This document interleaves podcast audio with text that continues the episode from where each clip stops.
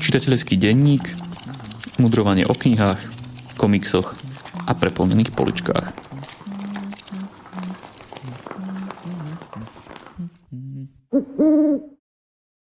Čo je také fascinujúce na viktoriánskom Londýne? Ako sa na našom myslení a vyjadrovaní podpísali roky socializmu? A o čom všetkom vlastne bude tento náš nový knižný podcast?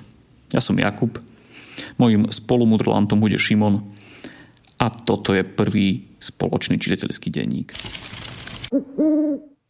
Od roku 2018 som si začal písať čitateľský a komiksový denník, ktorý pravidelne zverejňujem na svojom Facebooku a blogu. Podcast je ďalšou, aj keď trocha inou platformou, na ktorej sa dá o literatúre rozmýšľať, tak prečo to nevyskúšať? Spoločne so Šimonom, ktorý mimochodom číta plynulo aj v angličtine a tak rozširuje spektrum literatúry, ktorej sa budeme môcť venovať. By som vám chceli raz mesačne priniesť zo pár knižných typov a dve z nich aj tak trocha hlbšie rozobrať. Beletria, non-fiction, komiksy, staré aj nové vydania našich obľúbených diel. Tak teda poďme na to. Eh, Šimon, vítaj eh, v našom prvom spoločnom podcaste. A tá otázka na úvod je, že eh, čo dobre si čítal v poslednej dobe, čo čítaš teraz a čo z toho všetkého by si vybral a povedal nám o tom. Tak ďakujem za privítanie a spomeniem dve alebo tri. Prvá z nich sa volá Duna od Franka Herberta. Je to také vysoké sci-fi, dosť náročné, komplikované, viacvrstvové. Je to o púštnej planéte, kde žijú okrem iného obrovské pušné červy a nachádza sa na nej korenie, ktoré má špeciálne vlastnosti a ľudia sa vlastne snažia získať túto planétu a mať ju pod kontrolou a ovládať ju. A je to podklad pre film Duna, ktorý čoskoro vyjde. Tak to by bola jedna. A druhá je Railsy od uh, autora, ktorý sa volá China Mieville. Je to čudné meno, ale on je Brit. A je to taká fantasy pre pre mládežnického čitateľa alebo pre tých tzv. mladých dospelých. A je to taký fantasy príbeh o svete, kde namiesto vody sú kolajnice, namiesto mora mm, sú kolaje a jazdia na nich vlaky. A je to príbeh o dospievaní chlapca, ktorý sa na, také, na takýto jeden vlak dá, ako on dospieva, stáva sa mužom, tak zažíva rôzne dobrodružstva. A je to také veľmi bizárne, lebo je to v naozaj netradičnom svete, ktorý bežne sa ani vo fantastickej literatúre nevyskytuje.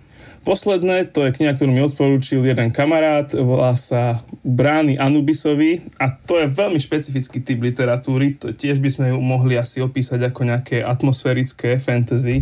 Je to z čias viktoriánskeho Londýna, ktorý je však okoretený mágiou, čiže nadprirodzenom. Z okolností je to starobila egyptská mágia, ktorá sa do toho Londýna dostala, ako to už nebudeme prezrádzať. Istý literárny vedec, učenec sa dostane z, dajme tomu súčasnosti, do viktorianského Londýna, cestuje v čase a plán bol taký, že on sa má stať hneď vrátiť preč, lenže tam uviazne a snaží sa tam prežiť. Tak to je asi základ tej zápletky. No a popri tom, ako sa tam snaží prežiť, tak sa mu dostávajú do cesty ďalší cestovatelia v čase, ktorí majú svoje, väčšinou nekalé zámery. Je tam čarodejný klaun, ktorý sa z nejakého dôvodu nemôže dotknúť zeme a chodí na chodúľoch a popri tom čaruje napríklad. A sú tam žobrácké gengy, žobrácky lordi. A celé je, to, celé je to okorenené tým, že on, ten hlavný hrdina, je expert na literatúru, čiže sa stretáva s slávnymi básnikmi z romantického obdobia. Čiže je tam Lord Byron napríklad, Coleridge a títo. Čiže pre milovníkov tzv. vysokej literatúry je to extra bonus. Prídu si tam na svoje, že zažívajú ako keby tie reálie z toho obdobia. Ako som si písal do svojho denníka, tak asi si čitateľ nezapamätá konkrétne veci a, a postav, postavy a, a presný dej, ale skôr mu ostane v pamäti tá stopa po tej atmosfére toho Londýna.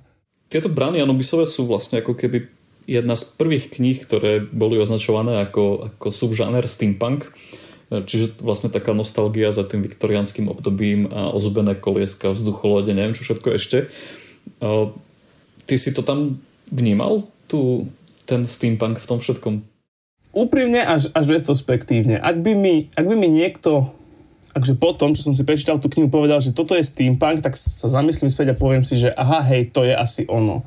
Ale samého by mi to asi nenapadlo, že toto je práve steampunk. Pre mňa steampunk sa vždycky spájal skôr s tou technikou, technológiou, s tými vynálezmi, čiže stroje poháňané párov, vlaky, vojaci a, a, a zbranie a prípadne ešte nejaké šermiarské duely a toto okorenené mágiou. Ako je pravda, že ten steampunk vychádza z toho viktoriánskeho obdobia, ale tam v týchto branách Hanubisových asi, asi až taký výrazný nebol. No. A, a ak aj bol, tak, bola ta, tak bol asi takéto podhubie, z ktorého steampunk vyrastá. Čiže taký, taký nejaký soft steampunk by som to nazval. Ja som mu teda tiež čítal prednedávnom a mne sa veľmi páčilo to, ako sa celý čas pohráva s tým, s tým motivom času. Nielen teda na úvod uh, pri tej prvej ceste do minulosti, ale vlastne viackrát sa tam uh, aj cestuje v čase, aj sa uvažuje vlastne nad tým, že nad tým tokom času. A, a mňa zaujala vlastne tá, taká tá myšlienka, ktorá sa tiahne až na záver, že, že ak prichádzaš z budúcnosti, tak, tak vieš, aká je tá budúcnosť a že čo ak vieš, aký je deň tvojej smrti, že ako sa s tým vysporiadaš.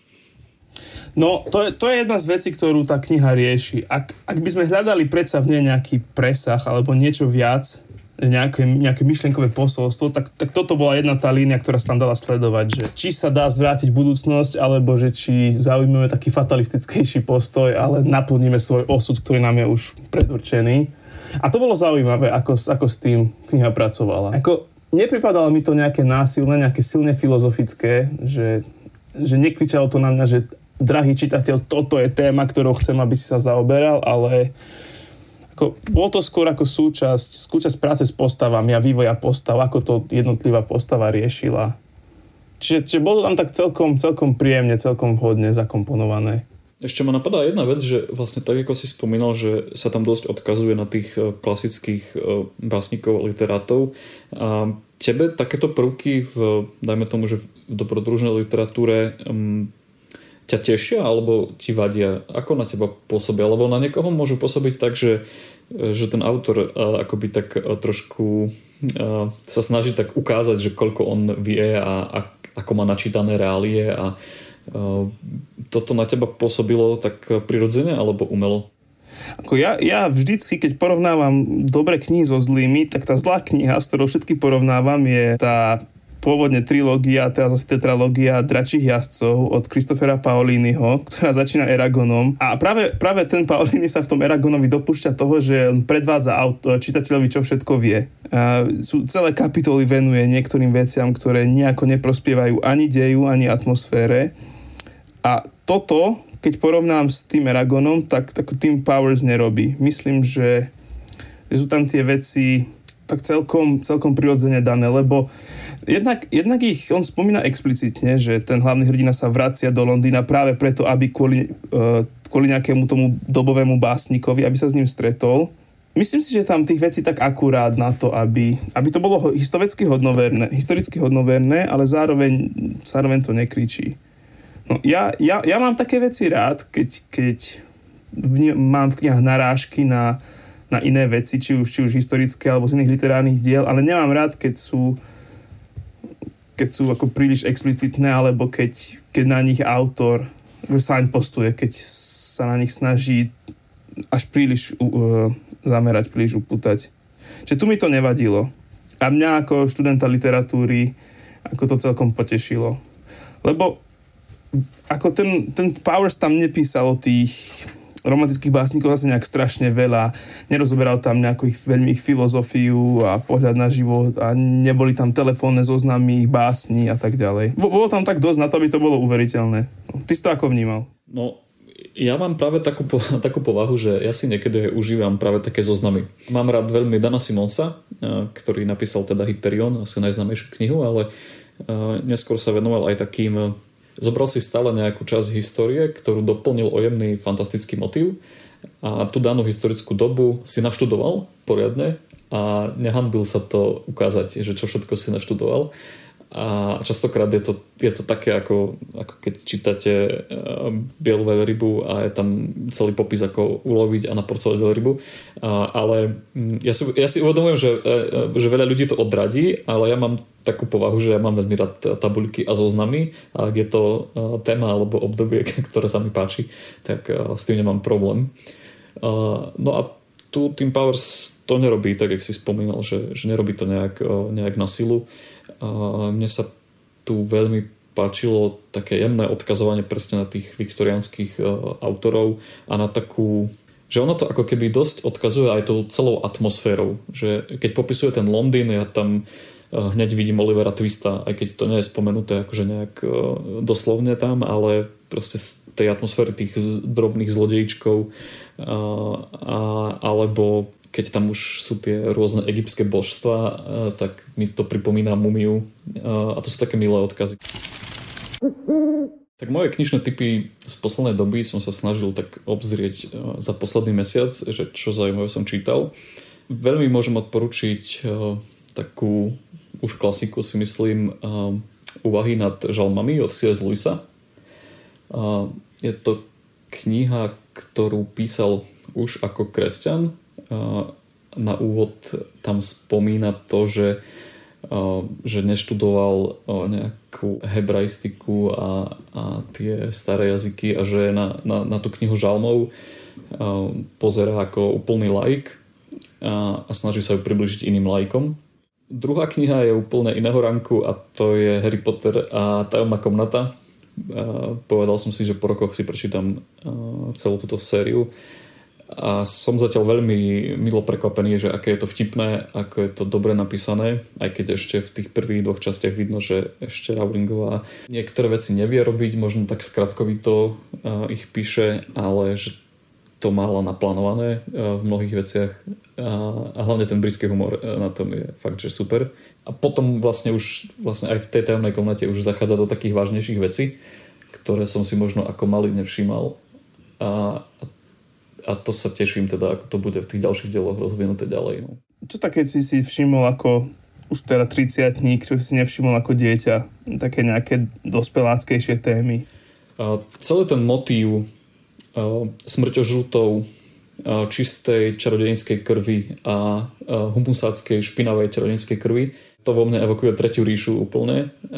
Ešte aj v spojitosti s tým, že vlastne Voldemort, temný pán, je ako ten zástanca čistej krvi v skutočnosti pol na pol, je miešanec. Takisto, takisto ako Hitler bol vlastne, mal nejaké židovských predkov a bol malý aj čiernovlasý, tak toto je veľmi silný motiv. A potom je tam silný motiv obete, to, že matka kladie svoj život za syna a ako to komentuje Voldemort, že je to prastará silná mágia, tá obeď, krv za krv a motiv rozhodnutia. To som si teraz uvedomil, že vlastne Harry preto ho vyberá Rockfordský klobúk tam, kde ho vyberá, do Chrabromilu, lebo sa tak Harry rozhodne, lebo ináč by bol zaradený do Slizolinu, kde vlastne má všetky predpoklady, ale on vlastne povie, že nie a že on sa rozhoduje ísť niekam inam. Takže to sú také tri veci, ktoré ktoré ma, mi tak udreli do očí teraz po rokoch. Kniha, ktorú aktuálne čítam je životopis e, Dietricha Bonhoeffera od Erika Metaxasa. Je to tretia kniha zo série takých hrubých životopisov, ktoré vydáva Portal Libri. Je to vlastne... Tak aby sme ostali, aby sme ostali pri tej tretej aby ríši. Sme presne tak ostali pri tretej ríši. Uh, tak uh, je to vlastne životopis uh, nemeckého evangelického uh, teológa, ktorý okrem mnohých iných zaujímavých vecí vo svojom živote, tak sa s istým spôsobom spolu podielal na plánovaní atentátu na Hitlera. A už som takmer na konci a cítim, že túto knižku budem asi rozoberať v našom najbližšom podcaste, lebo je veľmi silná, takže nebudem sa o nej veľmi rozkecávať už a nechám si to na budúce. A z týchto všetkých kníh som si vybral knihu od Mariuša Ščigiela, dúfam, že čítam dobre jeho meno, polského novinára a kniha sa volá Urob si raj. Mariuša Štigela som objavil tak ako mnohých iných autorov, čiže úplne, úplne náhodou, vďaka výpredaju knižnému. Téma Česka a tým pádom tak trochu aj Slovenska.